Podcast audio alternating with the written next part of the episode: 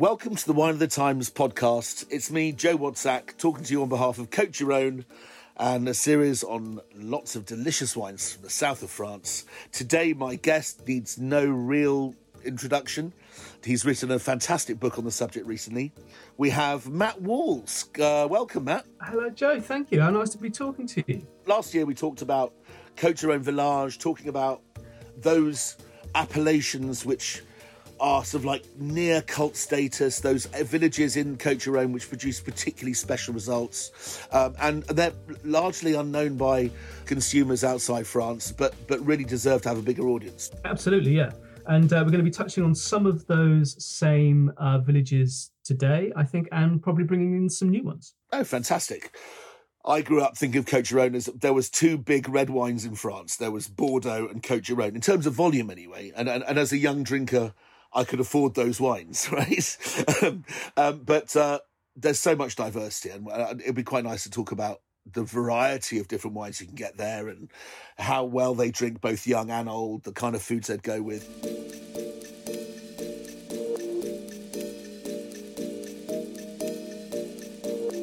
You've sent me five wines. We've got some white here, we've got some rosé, we've got some red. How about we start with one of the white wines? You know, I think uh, when a lot of people thinking about wines, wines of the Rhone uh, and, and Cote de Rhone in particular, often they immediately start thinking about red wine, which isn't surprising really because, you know, I mean, they do make huge amounts of red wine. You know, the largest part of, um, of the production is red, but the white wines can be fantastic and can be a little bit overlooked. So it is something that I kind of wanted to talk about a little bit today, flag up today, and taste with you today. So, what's the white wine that you got there? I've got two actually, uh, but the one I've picked up is Baron de Montfaucon, Côtes du Rhône 2019. So it's got a little bit of bottle age on it, mm-hmm. and it says here on the back that it's an assemblage, or to you and me, a blend of old Clairette vines with Viognier and Grenache Blanc, which is very interesting. Yeah, Clairette for me is is one of the probably for me it's the emblematic grape variety of the Southern Rhone. Um, they grow a lot of a lot of white grapes down in the southern Rhone, particularly Viognier, Grenache Blanc, Marsanne, Roussanne. But Viognier, Marsanne, and Roussanne often more connected with the northern Rhone.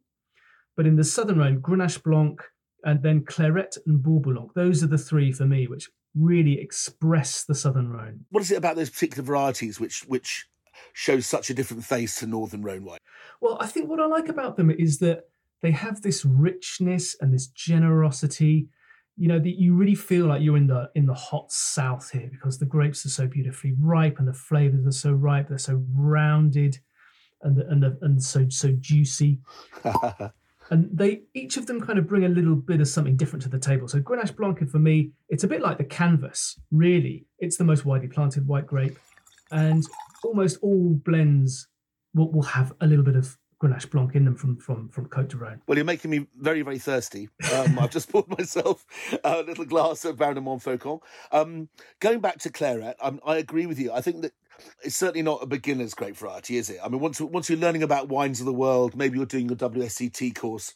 Clairette isn't the great first grape variety you're going to hear about. No, not at all. But when but but when you first discover it, and I discovered it, I think drinking a wine called Chateau Simone back in the day, and Clairette was the first variety where I realized really quite strikingly wines have flavor and smell, but they also have a texture, just like any other food. Yeah. And Clairettes is the epitome of like a duvet in the mouth. Yes. It's so fluffy and soft and open, and and in the, in those hot environments where you're not likely to get high acid in your wine because the grapes get so ripe.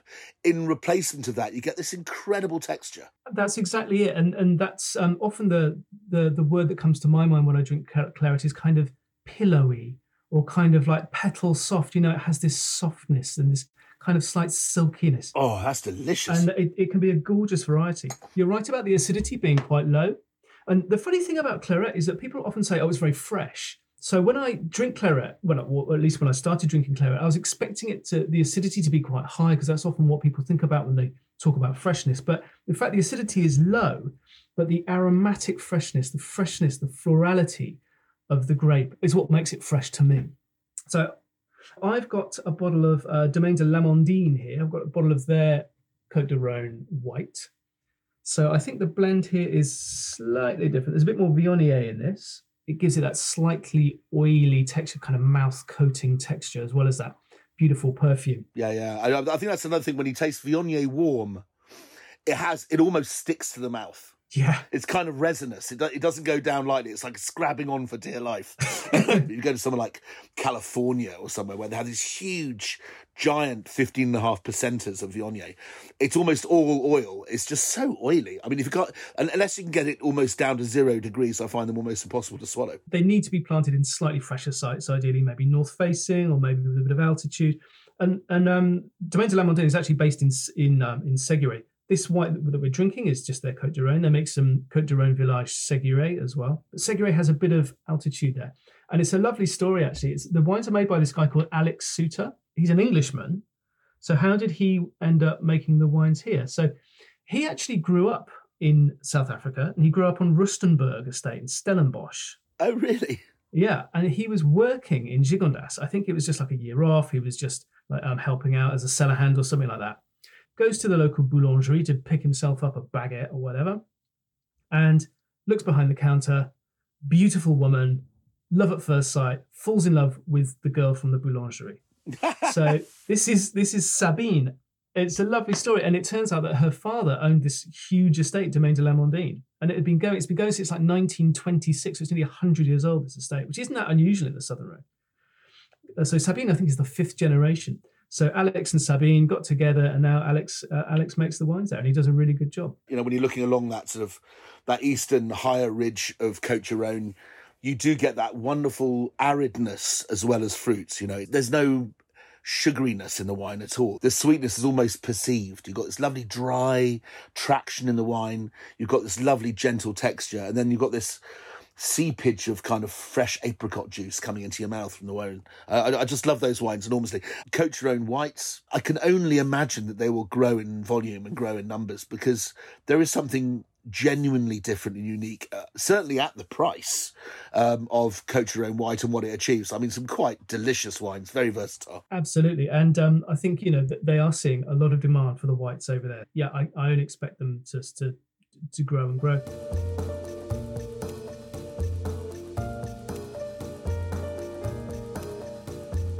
So tell me, um, I mean, you lived there for a while. I did, yeah. What were the best things about it? I mean, you know, wine accepted. Um, what what was your favourite food, for example? Ah, oh, the food. Ah, oh, I miss the food. The food was so amazing. Do you know there was a market near us, which is a short drive away. The thing that was so great about this market is it was open seven days a week, and it was open in the evenings. It was all just um, local, kind of small, small stands, small stall holders. Everything that they sold was picked on that day. So the freshness that you would get would be amazing. And you'd have one stand which just kind of, it would have, you know, just artichokes, hundreds of artichokes all over the table. Exactly. And um and and then you know earlier on in the year there'd just be the there'd be the asparagus and things come so quick as well. The asparagus, you know, it's coming in in March. The strawberries coming in in March. And so you can actually live quite inexpensively down there and eat very, very well. And I, I, I, do love that whole sense of feeling in season. I think one of the things that learning about wine has given people is that sense of seasonality, which helps them with their food. When you know when things are fecund and green and buds are about to burst, or when when it's likely to be raining. Once you live that life, then you never get bored of food ever again. That that whole culture is something which in a place like London, it's very hard to feel that sense of seasonality because everything's available all the time. Uh, yeah, I mean, when you can pick up asparagus in December, uh, it's just a bit of a weird feeling. Uh, if you go to the supermarkets in France, you know, in December, and you say, "Have you got any asparagus?" They'll look at you as if you're completely mad. Anyway, so look, we, we've talked about rosé. Rosé's I think a lot, a lot of people may not be aware that, that one of the reasons for, for rosé production is to to concentrate and make a denser, maybe longer lived red by by drawing some of the juice out. Obviously, early on in the winemaking process, rosé saignée, they can be just as delicious as purpose-built rosés. But it, it, when you look at our love for rosé in this country, people are quite happy to pay fourteen pounds now for a bottle of Cote de Provence rosé, but they're still not happy to pay fourteen pounds for a bottle of sparkling wine, which is a little bit crazy to me. And Cote Rhône surely has this gigantic opportunity now. It does, and it does things a little bit differently as well. I mean, so much rosé these days. People say the first question is, is it pale? Is it dry? And I can understand the dry question. You want rosé to be dry, sure. You know, if you you want it as an aperitif, you want to work with certain food. But the color, I mean, really, who cares? It you know the color is it is irrelevant. It's what it tastes like, it's what it feels like that matters. And often in the Rhone, they're just that little bit darker. And you know, for me, when I see a rosé that's a little bit darker, I think, oh, okay, good, because what it says to me is that chances are it's going to have a little bit more character. It's going to be a little bit more interesting. It's going to have a little bit more flavor, and it's going to have a little bit more texture and roundness and fruit. And that's what I often find in in in Cote de Rhone rosés. And I, th- I, think that a lot of the reasons why people like pale rosé is because it doesn't offend them too much. In, in some ways, it's the it's the texture, the low acid. I think the reflux is a thing, um, but I think it's the tastelessness that make them popular. Um, you know, if you really love wine, you should be going for wine with a bit more character. And as you say, you know, you taste really really great um, Cote de Rhone rosé, or you know, I suppose the in the Crown Tavel rosé, and you you get this wonderful sensation of gastronomy with the wine. You know, you would need some saucisson with it or a little bit of cheese because it's it, it's got enough going on that you need to tame it with something. And I think that's when rosé gets really interesting. Exactly, yeah, and they do just go so much better with food as well. They tend to have just a bit more texture. I think that's one thing that Grenache, whether it's Grenache Blanc, whether it's Grenache Gris or Grenache Noir, it's something that um that you really that it that it brings to the party. It can kind of talk a little bit about minerality, and it also has that richness of texture, which helps it work with with different types of food. Wonderful. Um, I'll tell you what. Let's try a glass of red, shall we? Yeah, okay. I think if you've been going to wine shops and also premium supermarkets, um, this is a wine that people will see visually and go, "I recognise that," and that's Côtes du Rhône from Guigal. Quite an amazing family, and and I think Etienne Guigal, who was the founding member, made wine. You know, potted along, did his thing. And then when Marcel took over in the 60s, suddenly there was this explosion of interest, of research, trying to expand what they could do. Um, started buying up huge, you know, poorly managed or bankrupt estates. And before you knew it, he was a powerhouse, an empire. Uh, in the Côtes du Rhône districts. And um, one thing that you can't say about his wines is they don't age. All his wines age. Even the cheapest wine, which this is, is good for five years, as I think we're hopefully we're about to prove, right? Absolutely, yeah. I mean, the the amount of Cote de they, they make is just mind blowing. If you go and pay them a visit, there's these huge, huge tanks. And that's not always a good sign, you know, because when you're working on massive scale, it's difficult to really work with, you know, intense attention to detail. But they manage it. You know, they make the, the white de Rhone, the red Cote de Rhone, the Cote de Rhone. And often the, the red, they, they actually release after a few years because it does taste a little bit better with a few years behind it. So you got the 2017 there, haven't you? That's correct. Yes. Uh, that was a good. It was quite a good year, wasn't it? 2017. It was a good year. Yeah, I mean, they've had a, a, run of good years, to be honest. You know, 2015 was good, 16 was good, 17 was good, 18 was a little bit more wobbly. Uh, it's kind of up and down. Some made good wines, some had a bit of trouble. 19 is lovely, and 2020 is looking good as well. Yeah, it's looking lovely. Um, the 2020 rose, uh, white wines and roses I've drunk have been just so delicious and so elegant. Great elegance in the vintage, I think. Yeah, it's a lot of freshness in 2020. Right, so tell me a bit more about this. This is, in some ways, probably the most recognisable branded Giron out there, I would say. Yeah, I, I think it is, partly due to the enormous volumes that they make and also the reach that they have. So, you know, this is a wine that you can find all over the world. So, very, very easy to find, but very, very reliable. So it's a blend, you know, really kind of, it's a relatively classic blend. So it's got Syrah, Grenache, and Mourvedre. Although most Cote de Rhones you'll find it'll be mostly Grenache, this actually has mostly Syrah. But they're based way up in the north of the Northern Rhone, you know, where they only grow Syrah. So, you know, Syrah is their is their thing, being based in Ampuis where they are. Where would the Syrah be being picked from? In so to speak. They, it wouldn't be being picked in the areas around Arles and Orange and, and, and in the south. They, are they actually picked up close to the Northern Rhone, to the Northern Rhone sites like Cornas and Hermitage? Is that where the fruit comes from? Well, I mean, there might be a little bit coming from the Northern Rhone, but most of this will be coming from the Southern Rhone. But they're quite careful in in the way that they um, that they select their fruit.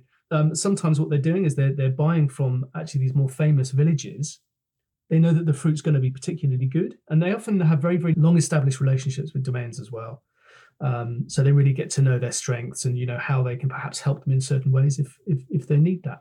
as I was saying, mostly Syrah. So you get a bit of more of that kind of slightly stricter, slightly more upright, tenser feel to the wine, to the wine that you get with Syrah. The Syrah definitely provides you with a more linear, maybe higher acid, tauter, more Paul Smith suit, less baggy trousers kind of flavour. You know, it's kind of, it, it does have a um, quite an elegance. It does stand out, doesn't it? The, the, the Syrah has a very different shape. It, it does, yeah, and, and and the way that it, it feels in the mouth is very different. I think with Syrah, what you get is like a little kind of you feel it in the center of your tongue, the tannic structure there, and it's like a kind of tension in the middle of the mouth. Whereas Grenache, it kind of coats the inside of your mouth, it coats your your lips, your cheeks, and your tongue. So you feel it kind of all over your mouth. But Syrah, it really kind of sits in the center as a little kind of knot. I always think of Grenache as the it's kind of the Mr. Blobby. It kind of it's broad and wide and cuddly and soft. It is. It's a little bit kind of squishy. If Syrah and Grenache were different chairs, this would be a Rennie Mackintosh upright backwrite chair, and uh, Grenache would be like a beanbag. Yeah. And I guess that's why they work so well together because they complement each other so nicely. And actually, what I've got, I've got another 2017 here, and it's the Chateau de Montfaucon again that we spoke about earlier. Um, so this is their straight Cote de Rhone. Again 2017 and some people think you know cote de rhone you need to drink it straight away you know as soon as it's bottled. That's not really the case. You know this is only just coming to, into its own now they got some more interesting grapes here as well. So what's in there? Because obviously Montfaucon were, were, responsible for making this lovely white that I've been drinking with Clairette in it. So one presumes that they would be quite good at protecting some of those varieties. So so what's in there? Well, they've got a bit of Grenache, Syrah, and Mourvedre, but it doesn't stop there. They've got Carignan, they've got Cinsault, and they've got Counoise as well. L- local grapes, you know, a bit of local character. And I think, you know, these these might be like minor grapes. There might not be like an awful lot of Counoise planted in the Southern Rhone. But actually, it's grapes like these which really kind of bring the the place into your glass. Yes, absolutely. There is a sense of place, a real sense of seasoning about the way that those those those varieties work. I, have only ever had Counoise as a single variety wine once. And I'm pretty sure it was from Beaucastel. Chateau Beaucastel used to release a straight Counoise, only for two or three years. Yeah, and it wasn't successful, so they decided not to do it in the end. And it had phenomenal acidity and it had this unbelievable, almost teeth shatteringly spicy, peppery note to it, which was quite stunning. And it was a wine that, when you taste it, you really felt, yeah, I can see this just this is if you have too many guys like this in a party, then it's it's a it's a noisy party. And and for want of a sake of argument, if, if, there was ever a great variety that wore a beret and smoked filterless cigarettes, it's Counoise. oh, it really is. It just takes you takes you there straight away. And it's it's also it's little grapes like this, which um, are going to be so beneficial as the climate gets warmer as well, because these are grapes that they retain their acidity even when they get very ripe they have that peppery freshness, that aromatic freshness, and um, a bit less alcohol as well. So you, you start growing a little bit more Counoise in the blend, and you can help kind of help the wine settle down a little bit if it's heating up too much. And I, I think that, that, there have been um, also on the white Rhone side of things, same deal. You know, you look at those varieties which can retain a bit more acidity. Um, I was just thinking like Domaine Côme, Cote Blanc, is about 10 15% Picpoul, which is a masterstroke. It, it just keeps the whole thing fresh. And Counoise does the same thing in a red wine, I guess. As I suppose, you know, when you look at things like Syrah, which is obviously the same grape variety as Shiraz, if you plant it somewhere hot, it behaves hot. If you plant it somewhere more linear and cooler, where you might have cooler evenings, like you would in the in the in the steeper valleys of the Northern Rhone, then you start to see that very refreshing, very dry, very tight lip side to the variety, which takes a long time to come out in age in the wine. I think you know, but when you drink really, really big, powerful Shiraz and a really, really elegant, peppery, perfumed Shiraz, the Northern Rhone, and you age those wines for 10, 20 years, they kind of migrate towards each other a little bit. It's almost like it doesn't really matter where they came from. You can't hide the Syrah in the Syrah. Do you know what I mean? That's it. But the, the interesting thing about Syrah is its adaptability. You get these different expressions, but you know they're kind of equally interesting. You know, if for, for different palates. So that's you know one of the strengths of Syrah. I think well for those people, those wine nerds out there, the story was always with Syrah: is it is it a whole bunch or is it not whole bunch?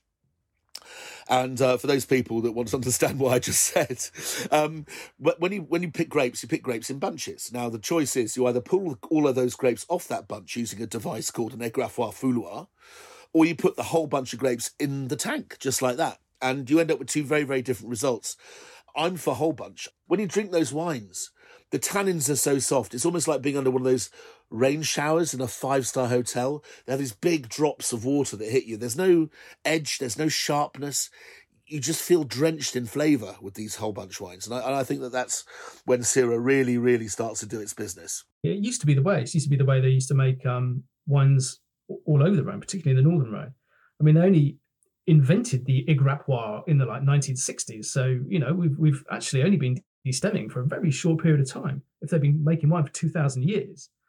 So um, that was always the way, and uh, it's coming back because it's it gives the wines when you when you keep the stems, it gives the wines a bit more freshness, a bit more perfume. Can actually help reduce alcohol a little bit, just about half a degree, but that, that can make all the difference. In a region that's so clearly capable of making wines at 16% alcohol, I've, uh, you've given me five wines, you sent me five wines here. They're all rich, complex, age-worthy wines, and none of these that you've sent me, I don't know if you realise this, are over 13.5%. I have got one wine here which is 14.5%. Um, I, I tend to not look at the alcohol until after I've tasted because often you just don't notice. And if you if it's all integrated into the wine, it doesn't actually really matter. If it doesn't stick out, then it's, it's not a big problem. But this is the Le Bois de Dentelle, and it, it's from um, Côte de village Plan de Dieu. So right slap bang in the middle of the main growing area. And, and, and red wines only, Plan de Dieu, isn't it? Red wines only, yeah, exactly. And so this is it's almost entirely Grenache. There's a little bit of little bit of Syrah, a little bit of Mourvèdre. Yeah. Uh, it's organic, and it's made by this guy um, called David Goguet. And I think he only has like a tiny little vineyard to himself. So he makes this wine himself. But the wine is lovely.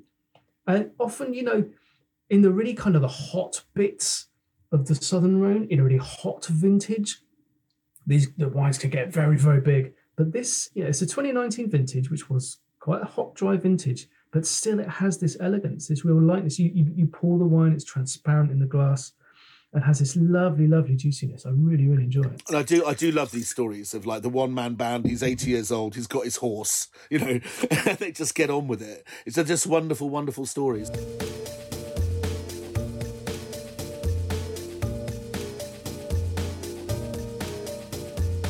People ask me often not which region of France they want to drink from, or you know where do I like in France, but why France.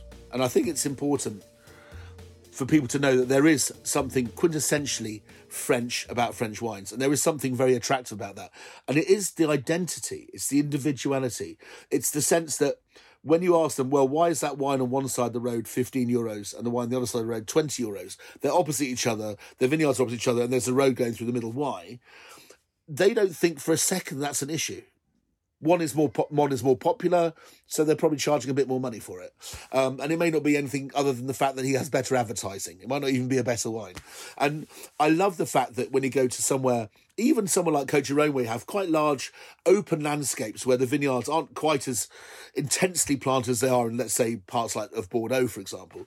You know, you, you go down a cycle route and you might meet somebody who's 27 years old who's managed to inherit a couple of hectares of vineyards off a, off a, of, a, of a family member or has just, just graduated um, as a mature student because he decided he wanted to be a winemaker and not a banker and bought some land. And then next to that, there's a guy who's 86 years old with his bicycle. His family are all in the grave, but he carries on like he always used to. And that's France. That for me, that's absolutely France. The the, the complete disassociation between one space or another, and they could be two meters apart. And I love that. The variety. It's fantastic. And and you've really um, described the Rhone to me a little bit there as well. It's um I mean, this is the reason that I've I kind of fell in in love with the Rhone in particular. I think it's because of the people. You know, these are just real people, genuine individuals farming their patch of land, making the wines themselves, selling it themselves. When you go and visit a big domain down there, or any size of domain, you know what you'll meet the guy that that owns it, that makes the wine.